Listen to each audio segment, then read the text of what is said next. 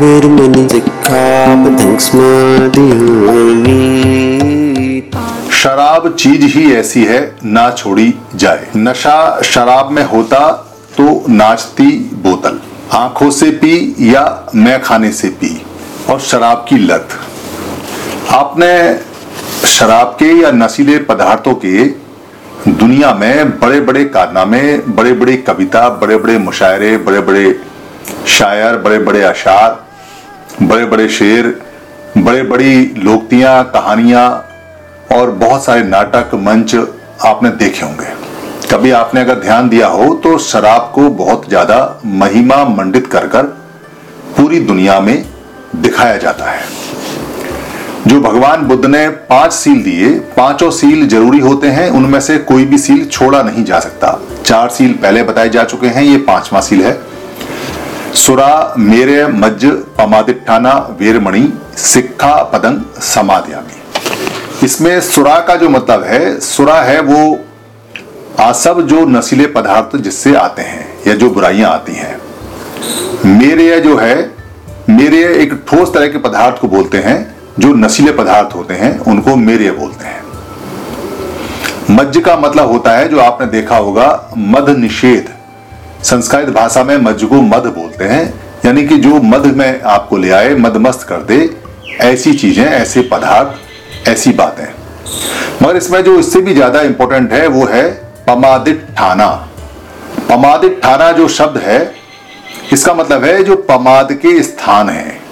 यानी जहाँ आप पमाद में पड़ जाते हैं, जहाँ पमाद आपको लेके जाता है, जहाँ आप प्रमाद में पड़ जाते हैं, जहाँ आप का मन राग और द्वेष में पड़ जाता है, ऐसे स्थान।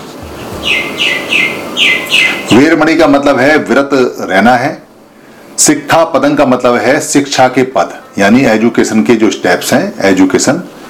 और समाधियामी का मतलब है सम माने बराबर, पूरी तरह से आदियामी का मतलब है लेता हूँ, ग्रहण करता हूँ।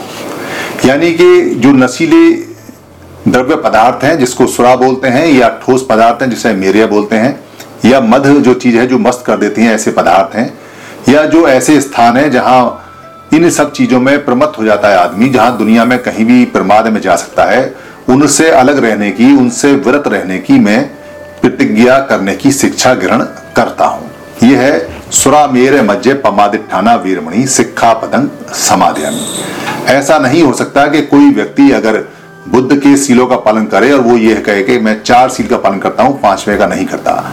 ये पाँचों ही जो सील हैं वारित सील कहे जाते हैं। वारित का मतलब है कि इसमें नहीं करने का है। यानी कि चोरी नहीं करना है व्यवचार नहीं करना है, हत्या नहीं करनी है, झूठ नहीं बोलना है और नशीले पदार्थ नहीं करने हैं। पाँचों में नहीं शब्द आता है। इसको वारित बोलते हैं। इसी को व्रत बोलते हैं, इसी को वर्ती रहना बोलते हैं। 24 घंटे तीन दिन आपको इनसे व्रत रहना है, वर्ती रहना है, इसलिए वारित बोला जाता है। ये जो सुरा वाला है, सुरा मेरे मज्जे वाला, जो शराब वाला है, ये सील क्यों पड़ा और क्यों इसकी ज़रूरत पड़ी? भगवान बुद्ध ने जो ये सील बताए हैं, सील का मतलब है कि जो आपके वचन को जो आप बोलते हैं और आपके जो काम हैं उसको मन से संयत कर दे वो बातें। जो मन से बिल्कुल ठीक कर दे, शांत कर दे और आपको लाभकारी हो, वो सारी बातें उनको सील कहा गया है। भगवान बुद्ध के समय से पहले बहुत प्राचीन काल में भारत में कोई इस तरह के व्यवचार या चोरी या नशा या पता नहीं होते थे। बहुत सारे लोगों ने जो घुसपैठ की भारत के अंदर, वो अपने साथ बुराइयाँ लेके आए और उन्होंने बुराइयों का व्यापार किया, जो और जगह जहाँ से हुआ है, वहाँ चलती थी। भारत के लोगों को भी उन्होंने इन बुराइयों में डालना शुरू किया, क्योंकि किसी को अगर तलवार से या किसी को बंदूक से या किसी को अगर ज़बरदस्ती आप अपना गुलाम या अपना स्लेब बनाना चाहेंगे या उसे कमज़ोर करना चाहेंगे तो वो फिर उठ खड़ा होगा। मगर अगर उसके परिवार में, उसके पुत्र पुत्री में, उसके खानदान में या उसके अंदर अगर कोई बुराई डाल देते हैं, कोई व्यसन डाल देते हैं तो या कोई आसन डाल देते हैं तो फिर वो आपका परमानेंट गुलाम हो जाता है। और वो इतना गुलाम हो जाता है कि उस गुलामी के चक्कर में वो अपने बीबी बच्चों को भी आपको दे जाएगा। अपना पैसा, अपना रुपया, अपना खेत, अपना ज़मीन, जायदाद, यहाँ तक कि वो आपकी बेगार भी करेगा, अगर वो इन व्यसनों में पड़ जाता है। इसलिए उन दिनों शराब का चलन, सुरा का चलन, या मेरिया का चलन, या मज्ज का चलन, या ऐसी प्रमाद की चीज़ें, प्रमाद में बहुत सारी चीज़ें आती हैं जैसे प्रमादी का जो मतलब होता है कि जिस चीज़ का आपको लत या राग लग जाए, ऐसी चीज़, बहुत सारी चीज़ उसमें, उस समय आती हैं। तो उस सारी चीज़ों की आदत भारत के लोगों को डाली गई। और भारत के लोगों को फिर जंजीरों में बांधने की ज़रूरत नहीं पड़ी। वो सारे के सारे परमानेंट गुलाम हो गए उन लोगों के, जो लोग बाहर से घुसपैठ करके आए और इन बुरी आदतों को लेके आए। इसलिए ये बुरी आदतें भगवान बुद्ध के समय में लगभग सारी छोड़ी गई। जो ये कहते हैं, क्योंकि बार बार बार बार मन में डाला जाता है कि शराब चीज़ ही ऐसी है कि ना छोड़ी जाए। ये बार बार मन में इसलिए डाला जाता है कि आपको लगे कि शराब बहुत बढ़िया चीज़ है या बहुत बड़ी इसकी आदत है जो छूट नहीं सकती। जैसा कि कोरोना के समय में आप देख रहे हैं कि जितने भी लोग थे शराब पीने वाले या सिगरेट पीने वाले या नशा पता करने वाले जिनको मिली उन्होंने अपनी ज़रूरत पूरी करने के लिए इस आदत को पूरी करने के लिए इस्तेमाल किया या जिन्होंने बहुत ऊँचे दामों पर चोरी छुपे लिया उन्होंने किया और जिनको नहीं मिली उन्हें कोई आदत भी नहीं पड़ी। यानी कि उनकी छूट गई आदत। बहुत लोगों की आदत छूट गई और जब अवेलेबल होगी तो फिर वो उसकी तरफ़ मन करेगा और हो जाएगा। ये बेसिकली काम कैसे करती है? अगर ये समझ लें कि ये आदत काम कैसे करती है तो इसे छोड़ना आसान होगा। क्योंकि शराब ऐसी चीज़ है जो छोड़ी जा सकती है, क्योंकि जो आदत पड़ती है वो छोड़ी जा सकती है। भगवान बुद्ध के समय में और अशोक के समय तक, अशोक के पुत्र के समय तक और बहुत बात तक भी लोगों ने ये सारी चीज़ें छोड़ दी, क्योंकि पंचशील का पालन पूरे देश में होता था और सारी बुराइयाँ लगभग लोगों ने छोड़ दी थी। तभी भारत बहुत ज़्यादा शक्तिशाली हुआ और सबसे ज़्यादा अखंड भारत और बृहत भारत उसी समय रहा। तो काम कैसे करती हैं? जब पहली बार आपके सामने कोई शराब लेके आता है, कोई नशीला पदार्थ लेके आता है, या कोई मज लेके आता है, या कोई प्रमत्त का सामान ले लेके आता है तो आप ध्यान देंगे कि आपको आदत नहीं है। यानी पहले से कोई आदत आपको पड़ी हुई नहीं है। इसलिए ये कहना कि इसकी शराब की हमें आदत लग गई, आदत लगी नहीं है, क्योंकि शराब आपके पास जब पहली बार आई है, या नशीला पदार्थ पहली बार आया है तो आपने उसका सेवन किया है। पहली बार सेवन करने वाले जितने भी व्यक्ति हैं, उनका जो एक्सपीरियंस है, वो बहुत बेकार और घटिया होता है। क्योंकि ना तो शराब मीठी होती है, ना तंबाकू मीठा होता है, ना ही चरस गांजा अफीम जो है, वो मीठी होती है, ना ही उनके कोई इम्पैक्ट अच्छे आते हैं। और पहली बार में कहीं किसी को आदत भी नहीं पड़ती। मगर जब वो उसको ग्रहण करता है तो ये पदार्थ कैसे काम करते हैं?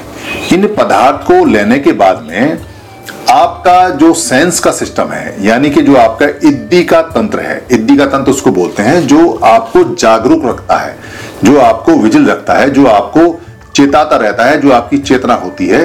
जैसे मैं अभी कैमरे के आगे बैठा हूँ तो कैमरा कैसे काम कर रहा है, कैसे नहीं, मैं 100 परसेंट चेतना के साथ काम कर रहा हूँ। मगर अगर मैं कोई नशीला पदार्थ ले लेता हूँ तो फिर मेरा जो सेंस है, वो 100 परसेंट काम नहीं करेगा। उसकी जो एफिशिएंसी है, काम करने की क्षमता है कमज़ोर हो जाएगी, कम हो जाएगी। ये जो पदार्थ हैं, ये मेरे काम करने की क्षमता को कम कर देंगे और मेरे ब्लड प्रेशर को भी कम कर देंगे। तो मुझे ऐसा लगेगा कि जैसे सब कुछ आराम में है, क्योंकि नींद की जो मुद्रा होती है, नींद जिस समय नींद आती है, उस समय भी हमारी बॉडी काम करना कम कर, कम करती जाती है और बंद कर देती है। सेंसेस सारे बंद हो जाते हैं, जो तंत्र हैं, जो इंदियाँ हैं, वो बंद हो जाती हैं। तो हमें रिलैक्स मिलता है, क्योंकि अब मशीन हमारी काम नहीं कर रही है। तो ये चलती हुई मशीन को अचानक ही स्लो डाउन कर देते हैं और उसको ऐसा लगता है जैसे रिलैक्स मोड में या आराम वाले मोड में आ गए हैं। तो लगता है कि बड़ा अच्छा है क्योंकि अब शरीर पर ज़ोर नहीं पड़ रहा, अब ब्रेन पर ज़ोर नहीं पड़ रहा, अब मन और मस्तिष्क बिल्कुल आराम में आ गए हैं ब्लड प्रेशर कम है। तो अचानक हाई स्पीड से चलती हुई कार जो सौ की स्पीड जा रही है, अगर अचानक वो बीस की या तीस की स्पीड से आ जाए तो ऐसा लगता है कि वो आराम में आ गई है।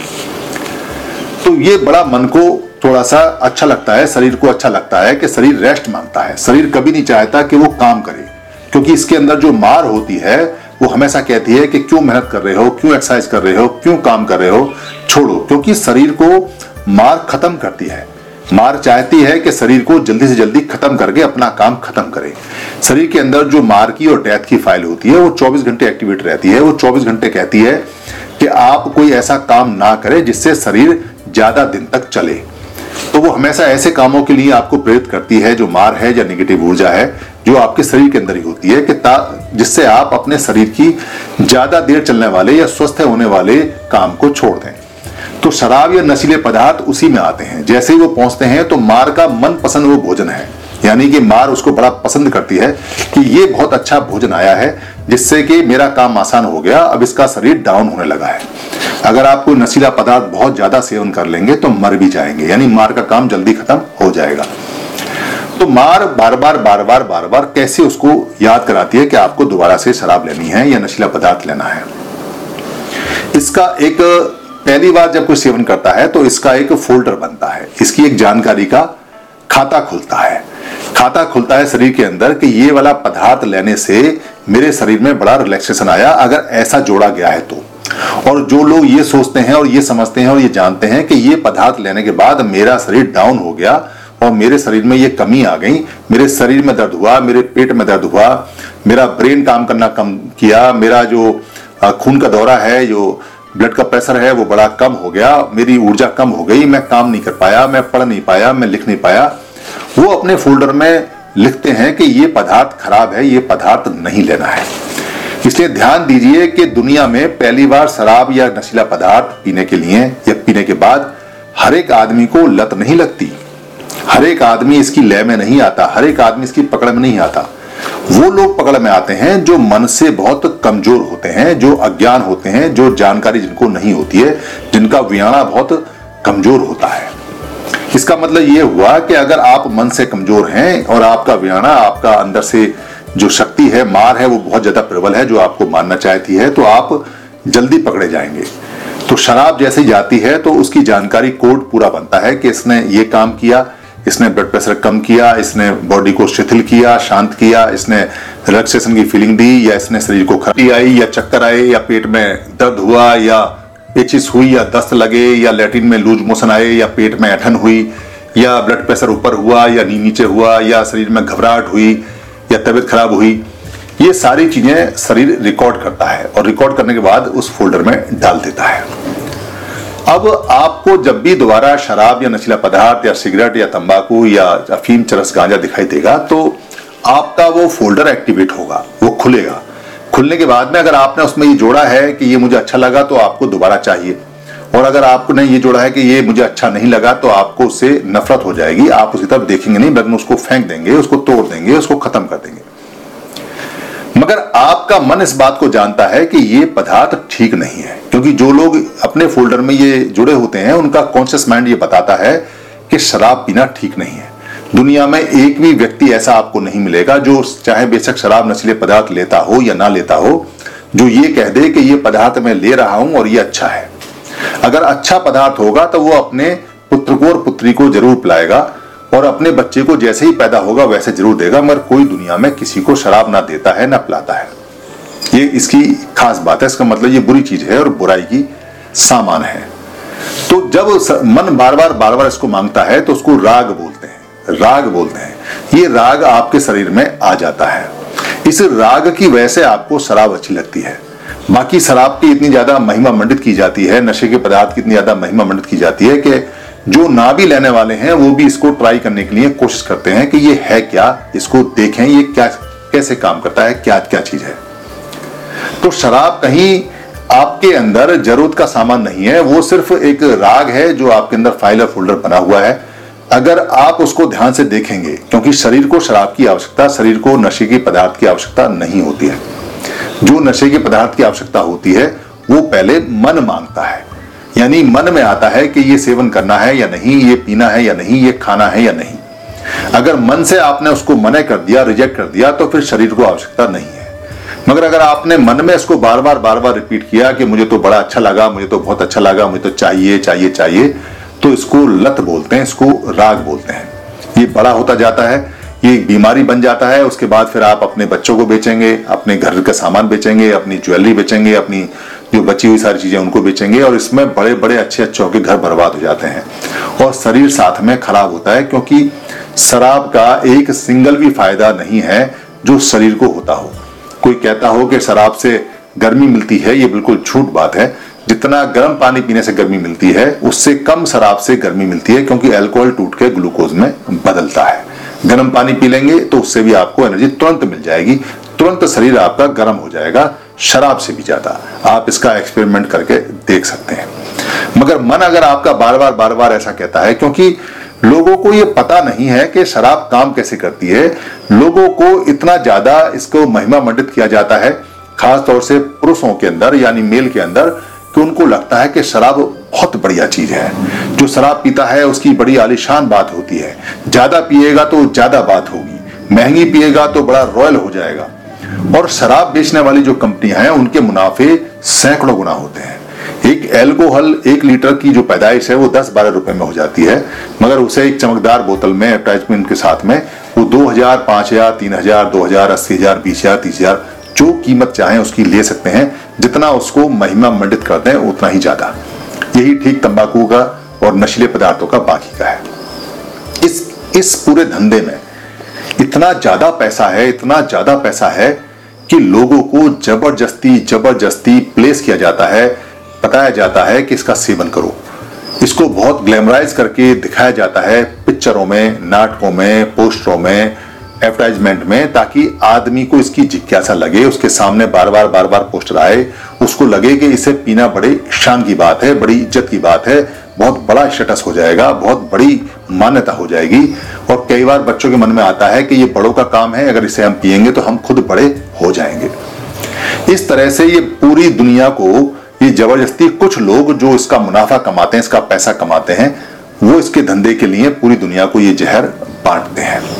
मगर ये किसी को नहीं छोड़ता क्योंकि ये समानता पे आधारित है। उनके खुद के बच्चे भी जो शराब पीसते हैं, क्योंकि भगवान बुद्ध ने जो अपना आठ अंगों का मार्ग है, उसमें कहा है सम्यक आजीविका। यानी कि अगर आप अपने कमाने को, धंधे को सही नहीं रखेंगे और किसी को पाप कर्म में डाल के पैसा कमाएँगे तो आपके बच्चे जीवन भर इसका दुख पाएँगे, आपकी पीढ़ियों की पीढ़ियों इसका दुख पाएँगे।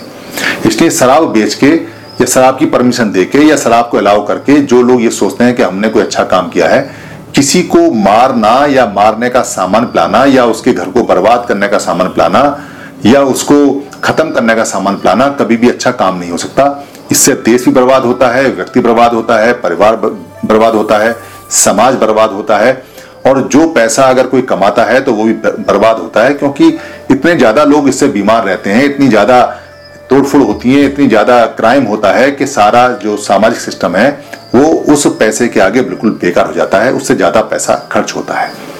आप इसको ऐसे समझ सकते हैं कि कोई शराबी शराब पीता है तो पहले पैसा बर्बाद करता है, उसके जब बाद उसका घर बर्बाद होता है, क्योंकि उसके घर में अशांति रहती है, उसके बच्चे बर्बाद होते हैं, क्योंकि वो अपने शराबी बाप को ना इज़्ज़त देते हैं और ना ही उसको कोई बात उसकी मानते हैं। उसके बाद में जब वो बीमार होता है तो उसका पैसा बर्बाद हो जाता है और मरने के बाद भी उसे इज़्ज़त नहीं मिलती। कहते हैं कि वो साला शराबी था, मर गया। यानी साला शराबी फ्री में गाली देके उसको नवाजा जाता है और कोई उसकी मरने के बाद भी इज़्ज़त नहीं करता। तो इससे कोई फ़ायदा नहीं है, ना सामाजिक है, ना आर्थिक है, ना राजनीतिक है, ना धार्मिक है, ना ही किसी देश को है।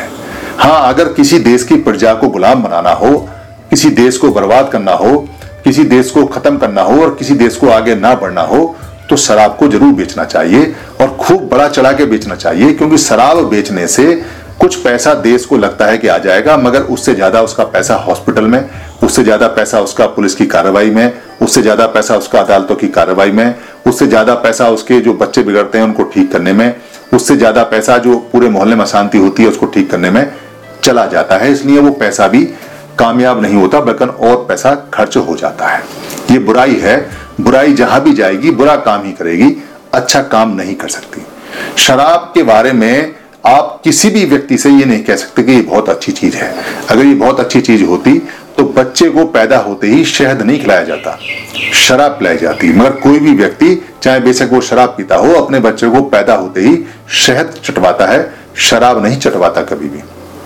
और शराबी खानदान में शराबी भी अपने बच्चों की शादी करना पसंद नहीं करता।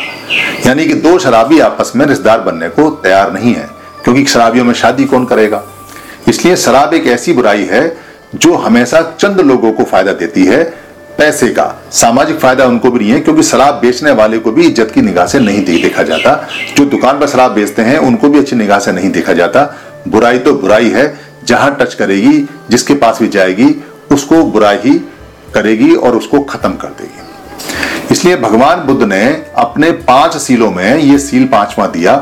ये इसलिए दिया क्योंकि उस समय बहुत सारे लोग इन व्यसनों में पड़े हुए थे।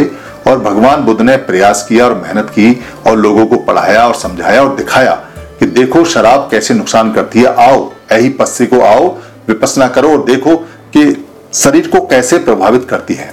जब कोई व्यक्ति नशीला पदार्थ लेता है तो उसका शरीर उसके सामने ही मरना शुरू हो जाता है, क्योंकि मरने की अवस्था और शराब पीने की बात की अवस्था एक है। जब आदमी मरता है, तब भी उसका शरीर कमज़ोर होता चला जाता है, और जब शराब पीता है, तब भी उसका शरीर कमज़ोर होता चला जाता है। ये बात जिसको एहसास हो जाती है, वो जीवन भर के लिए शराब छोड़ देता है। शराब में जो लोग ये कहते हैं कि नशीले पदार्थ या शराब या इसकी बहुत ज़्यादा तारीफ़ करते हैं या मेडिकल साइंस में बताते हैं मेडिकल साइंस में एक सिंगल लाइन नहीं लिखी हुई कहीं जो इस बात को कह दे कि शराब शरीर के लिए ठीक है। एल्कोहल और केमिकल रिएक्शन में काम आ सकता है। एल्कोहल से बहुत सारी चीज़ें आ सकती हैं। एल्कोहल को आप जलाएँगे तो आप हाथ सेक सकते हैं। एल्कोहल का एक हीटर बना सकते हैं। लाइट जला सकते हैं एल्कोहल से कार चला सक, चला सकते हैं या होम्योपैथी की दवाइयों में सब में एल्कोहल होता है उसमें डाल के संरक्षित कर सकते हैं। एल्कोहल के बहुत इस्तेमाल हो सकते हैं मगर एल्कोहल को शरीर के अंदर डालने का प्राकृतिक नियम नहीं है। प्रकृति ने एल्कोहल को शरीर के अंदर डालने का नियम ही नहीं बनाया। अगर ऐसा बनाया होता तो कहीं ना कहीं एल्कोहल अपने आप पैदा होता जो मनुष्य ने या जानवरों ने उसको पी के पहले से बहुत पहले से डेवलप किया होता। इसलिए एल्कोहल जहर होता है। अगर कोई जो ऐसा एल्कोहल है, जो अनप्योरिफाइड है, अगर उसको आदमी सेवन कर ले तो तुरंत मर जाता है। आपने हज़ारों ऐसी घटना देखी होंगी, जबकि कच्चा एल्कोहल पी के इम्प्योर एल्कोहल पी के लोग मर गए और मरते रहते हैं। ये जो नशीले पदार्थ हैं, ये जो सुरामेर मज्ज है, ये जब शरीर में जाते हैं तो ये शरीर में जो आपके मन के अंदर जो फाइलें बनी हुई हैं, वो अच्छी फाइलों को बंद कर देते हैं। यानी कि जो काम आप अच्छे करने वाले हैं, वो बंद कर देते हैं। और जो फ़ाइल आपकी गंदी फ़ाइल है, जो क्रोध की है, काम की है, लालसा की है ईर्षा की है, विपसना की है, गाली गलौच की है, हत्या की है, क्रिमिनल की है, उन सब फाइलों को खोल देते हैं। इसलिए नशीले पदार्थ लेने के बाद में आदमी अच्छे काम नहीं करता। उसके मन में, सबकॉन्शियस माइंड में जो दबे हुए मन के अंदर जो बुरे काम होते हैं, वो सारे के सारे एक साथ निकल के आ जाते हैं। वो उग्र रूप धारण करते हैं। क्योंकि मन बहुत कमज़ोर होता है, इसलिए मन उन फाइलों को रोक नहीं पाता। ये जो नशीला पदार्थ है, ये उनको रोकने के लिए मना कर देता है और मार हावी हो जाता है। शराब के नशे में, चरस गांजे अफीम के नशे में, या जो ड्रग्स लेते हैं उसके नशे में, या जितने भी प्रकार के मज हैं या प्रमाद हैं, उस नशे में आदमी सारे नेगेटिव काम ही करता है। सब उल्टे काम ही करता है। कभी भी कोई भी आदमी आपको नशे में अच्छा काम करता हुआ नहीं मिलेगा। ये नशे की खास बात है। भगवान बुद्ध ने इसको बहुत बारीकी से समझा कि ये कैसे मन पे हावी होता है और कैसे आदमी की अच्छाइयों को हरण कर लेता है, हत्या कर देता है और बुराइयों को खुराक देता है। बुराइयों को ये आगे बढ़ाता है और बुराइयाँ मन पे हावी हो जाती हैं और आदमी जो अपने परिवार की रक्षा करने के लिए तैयार होता है, वो उसका भक्षण कर देता है। यानी कि जिस पत्नी को बचाने के लिए वो जान लगाता है, जिन बच्चों को खाने कमाने के लिए, खाना लाने के लिए वो पूरी ज़िंदगी लगाता है, शराब के या नशीले पदार्थ के प्रभाव में आके कई बार उनकी भी हत्या कर देता है, उनको मारता भी है, उनको पीटता भी है। इसलिए शराब बहुत ही ज़्यादा बुरी चीज़ है। भगवान बुद्ध ने कहा है कि अगर शेर आपके सामने आ जाए तो उससे मत डरना। मगर अगर शराब सामने आ जाए, नशीला पदार्थ सामने आ जाए तो उससे आप भयभीत होना, डरना उससे। क्योंकि वो आपको अंदर तक जानवर बना देगी और आप अपने हाथों से अपने परिवार को खत्म कर देंगे। तो सुरा मेर मज्जे पमादिठाना वीरमणि, बहुत ही बढ़िया और बहुत शानदार सील है। ये पांचवा सील है। आप इन सीलों को जीवन में अपनाइए और बुद्ध पूर्णिमा मनाइए। धन्यवाद।